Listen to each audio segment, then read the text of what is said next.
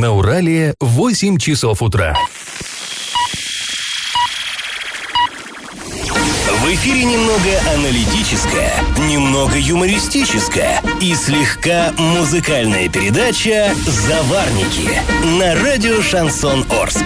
Для лиц старше 12 лет. Доброе утро, друзья. Всем привет. Вы слушаете радио «Шансон Орск». В эфире программа «Заварники». ближайший час вы проведете с нами ее ведущими Эльвирой Алиевой. Всем привет. И Павлом Лещенко. Сегодня мы вам расскажем о том, как губернатор Оренбургской области высказался по теме некачественного ремонта дорог. Обсудим ситуацию в Орском лицее номер один, где объявлен конкурс на должность директора. Обсудим новую э, систему мониторинга качества воздуха. Коснемся и других важных новостей. Но все новости будут чуть позже. Сейчас старости. Пашины старости. Недавно депутаты Орского горсовета приняли решение о повышении зарплат муниципальных служащих. Ну, вы помните, да, сколько шума вокруг этого было. На 30% э, они подняли свои оклады. Ну, не они, вернее, а депутаты им позволили это сделать. В любом случае, до голосования вот этот вопрос оживленно обсуждался. Надо, не надо платить чиновникам больше.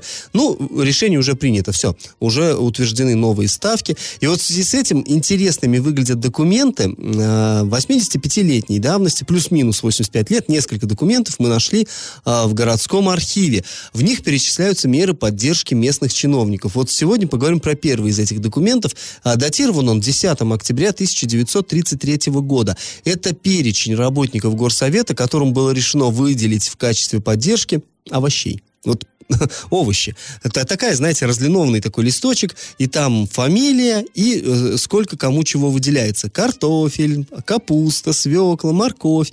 А, и, ну, сейчас вот, мне кажется, это как, как бы смешно, наверное, да? А, представляете, да, будут нашим чиновникам там приносить мешками картошку в администрацию, а тогда вообще не до смеха было.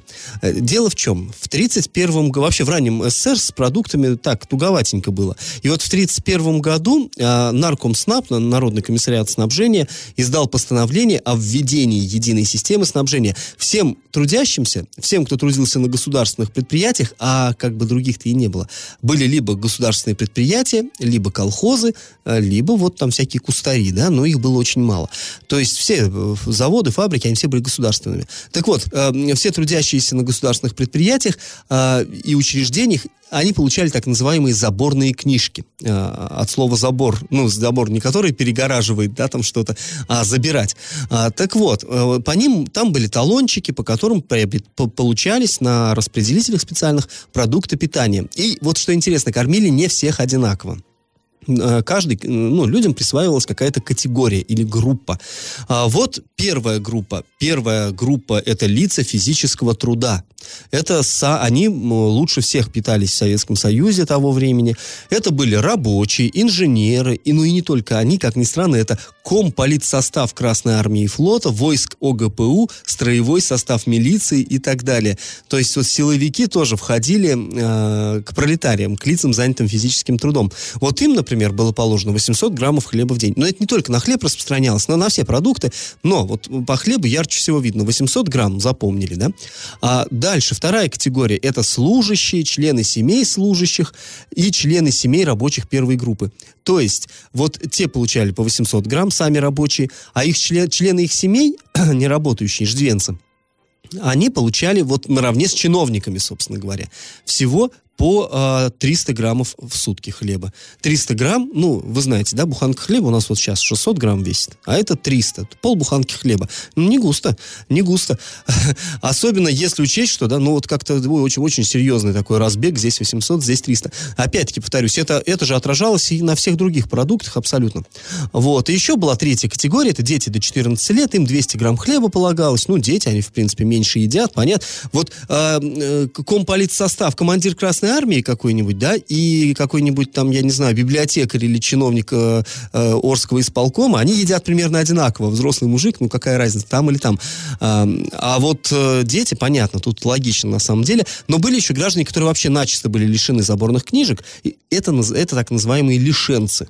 А, те, кто были лишены а, избирательных прав. Вот это прям записывалось в этом постановлении. Лишить заборных книжек лиц, ли, уже лишенных избирательных прав и не занимающихся занимающихся общественно полезным трудом, а именно арендаторов, живущих на нетрудовые доходы, владельцев контор, лечебниц, бюро, частных маклеров, служителей религиозных культов, торговцев рынков. Ну, считалось, что эти вот все кровососы, они при старой власти там из народа на, на, натянули себе, ну и вот пусть на этим и живут как бы. А, ну, понятно, что без этой заборной книжки можно было, ну, и не прожить просто, потому что как а, денег нет, чтобы купить по, на рынке за бешеные цены, а в распределитель тебя просто не примут. Ну, вот такая была, в общем, история. И а, вот к чему, с чего я начал, чиновникам стали выделять помощь. Очевидно, рассчитывалась из состава семьи, ну, вероятно. Например, одна работница ГОРАНО, городского отдела народного образования, получила 100 кило капусты и 200 кило картошки.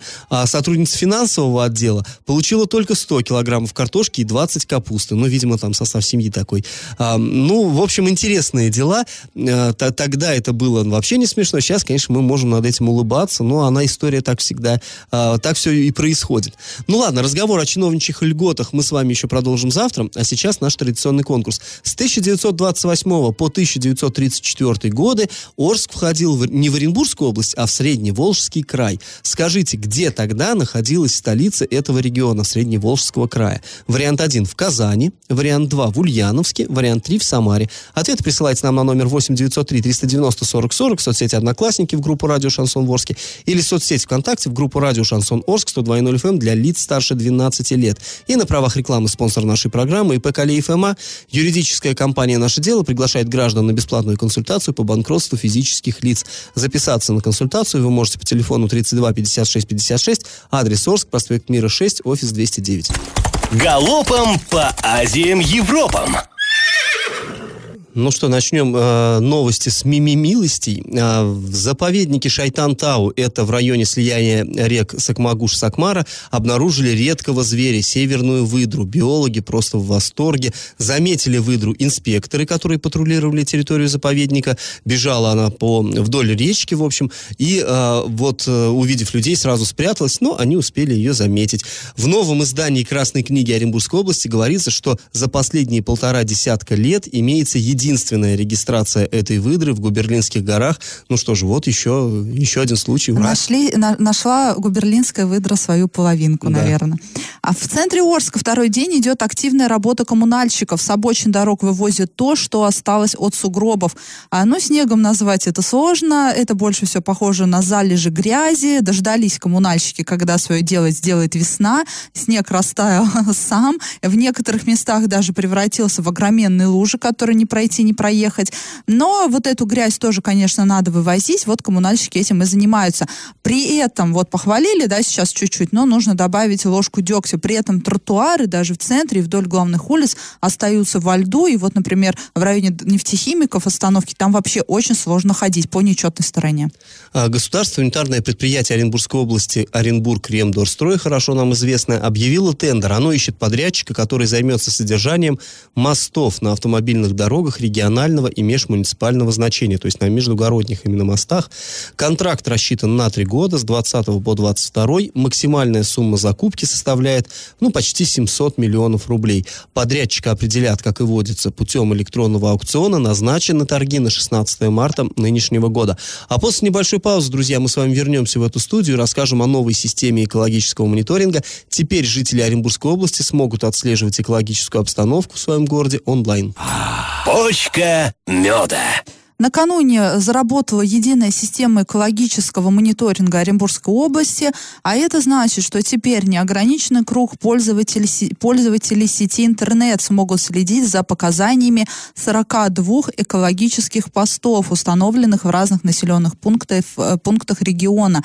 Новая система доступна по э, ссылке специальной. Эту ссылку можно, наверное, во всех СМИ сейчас да, найти, в том числе и на сайте урал56.ру для лиц э, старше 16 лет. Но если так вот, то эко, экомэп org.ru. Вот так, если вы запомнили, то вот по, это, по, по вот этому, э, скажем так, а, а, по этому адресу можно найти вот эту экологическую да систему. любой поисковик поможет в этом. Э, ну, я не знаю, да, мне кажется, пока там у них что-то все со сбоями работает. Вчера и вовсе этот сайт не выдержал наплыва пользователей, и полдня был э, сломан, ну, не, недоступен, да, 504 ошибка была показана. А, и, э, конечно, есть много вопросов, и вот хоть мы эту рубрику назвали «Бочка меда», вот, конечно, это позитивно, да, что что теперь можно в режиме онлайн наблюдать за экологическим, за, за состоянием экологии в своем городе. Не нужно биться со всякими службами, трясти администрацию, чтобы они нам э, выдавали данные, да, почему в том или ином районе воняет опять химией какой-то непонятной. Не, не надо требовать экологические бюллетени, потому что через пень-колоду выкладывает отдел экологии их э, у нас на сайте администрации города Орска. Но есть жалобы уже на вот эти посты. Вот, например, сегодня, если да, вы житель Орска, вы видите, что на улице туман сильный стоит э, и нет ветра. Это значит, что сейчас штиль. И, собственно, порталы, да, на которых мы смотрим погоду, они тоже говорят, что сейчас штиль, а когда штиль вводится так называемый режим НМУ или режим черного неба. Это значит, что э, в городе неблагоприятные метеоусловия, и предприятия должны снизить выбросы вредных веществ в атмосферу на 20%, ну, если первой степени НМУ, а более чем первой степени в Орске, ну, мне кажется, ни разу еще и не вводился. И э, жители центральных районов жалуются, что в воздухе уже пахнет какой-то химией. Они открывают вот эту карту, смотрят э, данные экологических постов в районе ТЭЦ и в районе улицы Школьной, а там показано, что все в пределах нормы, и ПДК вредных веществ не превышены.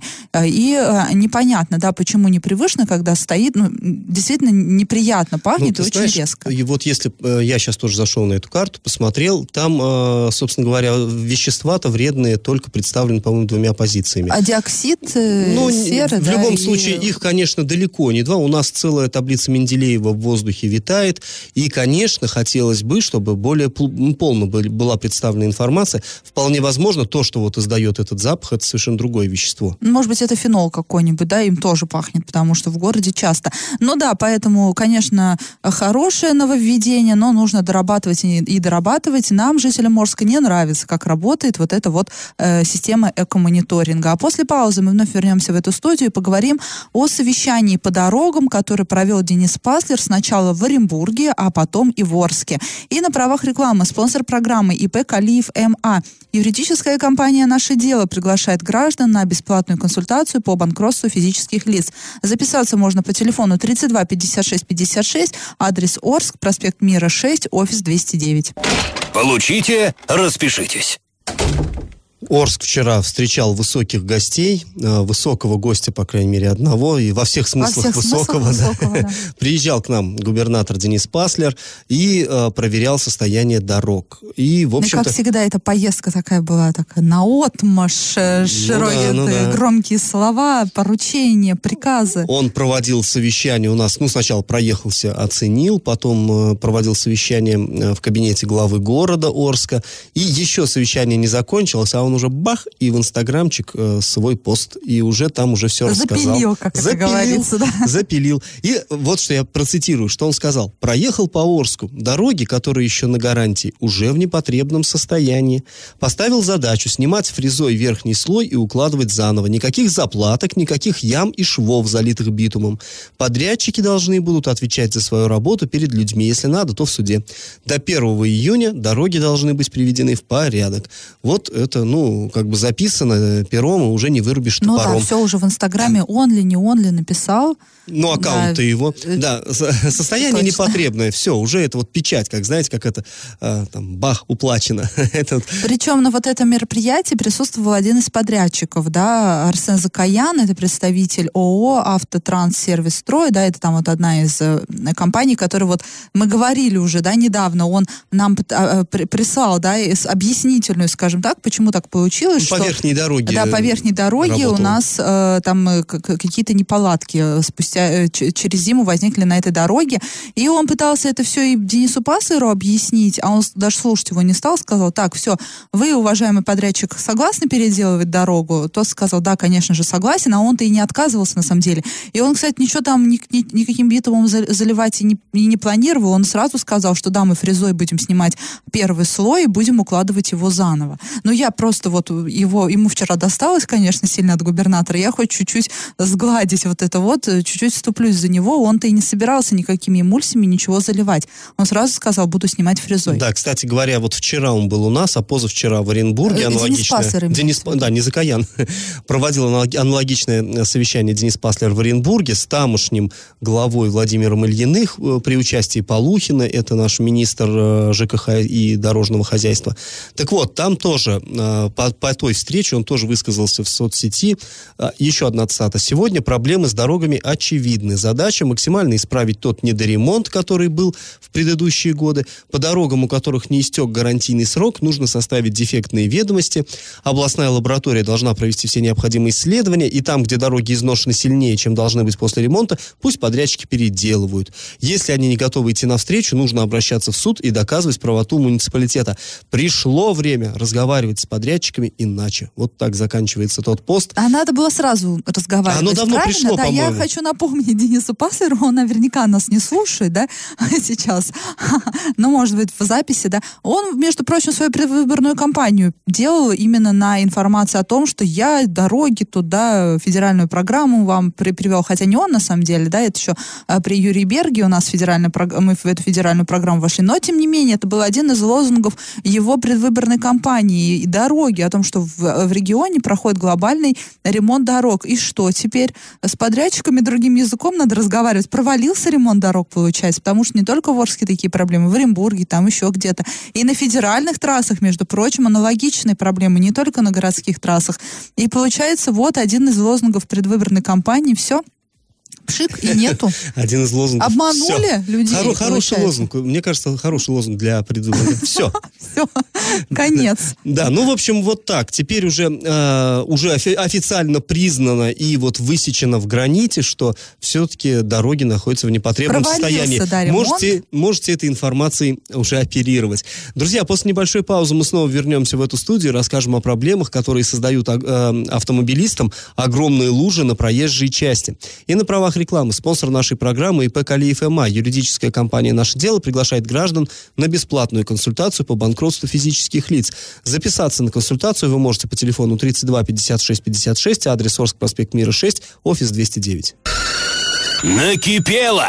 С приходом весны, конечно же, снег начал активно таять. Это тот снег, который растаял, стек на дороге, а теперь коммунальщики поехали оставшуюся уже после снега грязь собирать.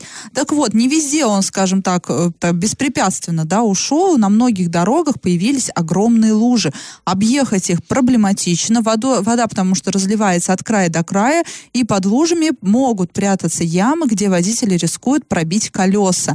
Например, эм, есть такая вот лужа между остановками магазин «Луч» и улица Тагильская, напротив, ба- там вот раньше был банк «Акцент», да, вот э, по нечетной стороне проспекта Ленина.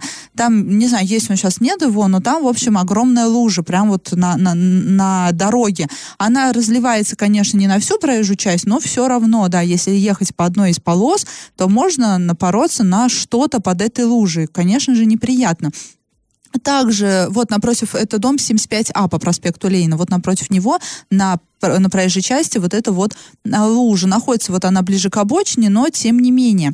А также есть а, неприятная очень лужа в районе трамвайного кольца четверки между коттеджами и строительным магазином. Те, кто живут в том районе, мне кажется, это вот там проезжаешь заправку, едешь в сторону там э, большого гипермаркета и вот на- напарываешься вот на эту лужу. Э, Сама там регулярно езжу, да, с супругом, там очень опасно ездить, и чтобы вот э- по, по этой луже тоже не проедешь, потому что под ней огромные ямы, там черт знает что вообще с дорогой, там вообще отвратительная дорога, в принципе, и приходится объезжать ее по встречке. А там густонаселенный район, там движение, конечно же, нередкое. Там Ну, такой по встречке вообще ездить это ну не да, в принципе, там трафик такой нормальный, особенно по вечерам, особенно в утренние часы, когда люди едут с работы на работу, в выходные дни, когда люди едут, опять же, в гипермаркет, да, который там расположен, закупаться, там, конечно же, очень неприятно. И вот эта яма, она там уже давно, лужа там каждый год собирается, а, и это уже привычное явление, но неприятное все равно, потому что там нужны какие-то ливневки, либо либо еще что-то, чтобы вот этой воды там не было. Ну, либо... Вот это самая главная, главная боль города, ну, одна из вечных хронических ливневки, или их нет, или они не работают просто-напросто. Если бы действительно была ливневая канализация, то все, все эти талые воды спокойненько бы уходили. Кстати говоря, вот не так давно нам э, писала наша постоянная слушательница, она сказала, что возле школы 31, вот, которую недавно отремонтировали, открыли, там же и дорогу сделали, и ограждение, и все-все-все вот это вот сделали хорошо, а ливневки как не было, так и нет. И она говорит, что вот по этой новой дороге, она вроде ровненькая, автомобилисты там ничего не пробьют, но дети переходят дорогу, с трамвая выходят, и она говорит, на моих глазах вот ребятеночек один шлепнулся и прям в лужу там чуть не с головой ушел. То есть там тоже такая проблема есть. И тоже, когда проектировали, почему не, нельзя было какой-то А вот потом отводной канавку придумать? Потом, да, о людях не думаем, а потом удивляемся, почему и асфальт еще портится новый, да потому что он все время в воде. На, Кома... на пересечении Комарова и Гомельской тоже большая лужа, там прям она на всю дорогу растекается, там тоже очень опасно ездить, неприятно, там, вы знаете, едешь, и такое ощущение, что сейчас э, вода уже начнет в салон автомобиля затекать. Э, Лужа и- всем известная на пересечении улиц Вяземской и Станиславского рядом с МНТК. Но весной эти улицы, их уже не улицы, канал надо называть, как в Венеции. Венеция, канал да. Вяземского и Станиславского. Ну, Там тоже прям отвратительная ситуация. И, конечно же, сказать, что администрация ничего не делает, нельзя. Регулярно выезжает автома... ну, специальная машина, спецмашина, которая откачивает вот эту воду, но она опять там собирается. Это, конечно, как мертвому припарке вот эти меры, потому что вот сейчас везде вот на этих улицах стоят лужи, и вода там не откачана.